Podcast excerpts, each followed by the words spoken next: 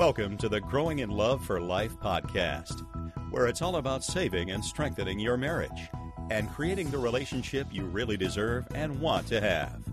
And now, from growinginloveforlife.com, relationship and marriage coach and best-selling author, your host, Liam Naden.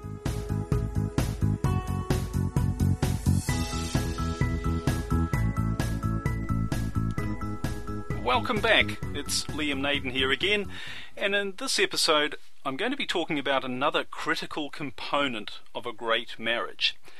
And this is another common ingredient, if you like, that I see over and over again in truly wonderful marriages, and which I see to be, without exception, missing from a relationship where the couple is having problems.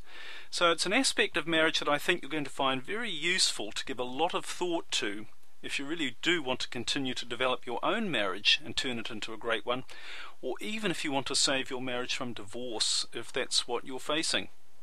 And it's simply this to have a truly strong marriage, you and your husband or wife need to be deeply aligned. You know, to put it in the vernacular, you need to be on the same page.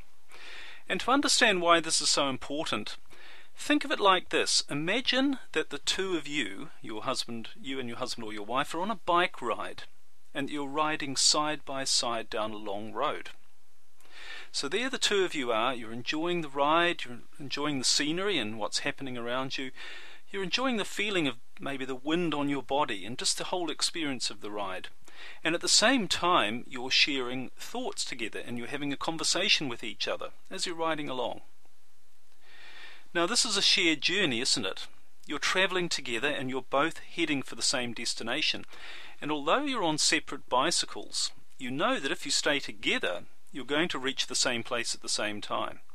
And not only that, but you're going to have enjoyed the ride all the more because you've shared essentially what is the same experience together.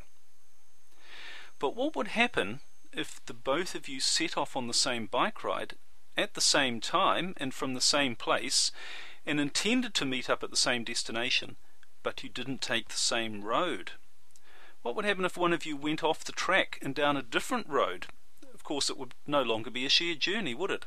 Even if you'd started out together and agreed before you started as to where you'd both end up, there are going to be all sorts of additional issues like problems, misunderstandings, confusions. Maybe one of you might even become lost or one of you might be on a road that had potholes or hills or unexpected diversions, if you like.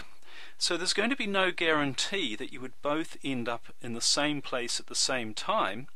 And if you did, even if you did, you would have very different viewpoints on what the actual journey was like. And you also wouldn't have enjoyed the journey nearly as much, and you might have a, difficult time trying to explain your journey to each other. And depending on your different circumstances or your different experiences, one or both of you might have even changed and become in some way a different sort of person. Well, you know, marriage is very much like a bike ride. It's a journey where you need to stick together if you want to stay together. And the way you do that is by ensuring that you are both on the same journey, always and at the same time. And once one of you veers off a track, then in all likelihood it's going to create problems. And unfortunately, this is what I see. Many couples forget to stay on the same road. They think they're going in the right direction and they're both aiming for the same place, which is, of course, usually to be happy, but they, but they forget that the journey is actually the most important part. Now, of course, this doesn't mean that the two of you need to be together for 24 hours a day, because the journey I'm talking about is as much a mental journey as a physical one. But it does mean that you need to see things together in largely the same way and be in agreement over some very specific areas. So, what are these areas? Well, firstly, the first one is your goals. Now, let me ask you do the two of you both want the same things? Do you have shared goals? Do you support each other in your own individual goals? You know, if you haven't already, it's really important to sit down together and really talk about these things. And secondly, you need to have similar values. This is another hugely important area to talk about and to really get clear on. Are the same sorts of things important to the both of you? As an example, if one of you wants to spend all of your time traveling around the world and the other would rather just stay at home all the time, then you're going you may well have conflicting values. And if you don't resolve this sort of thing, it can cause really big problems.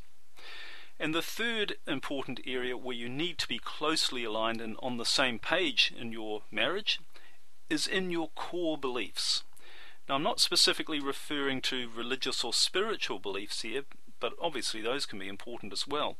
But do you have similar attitudes and opinions about things?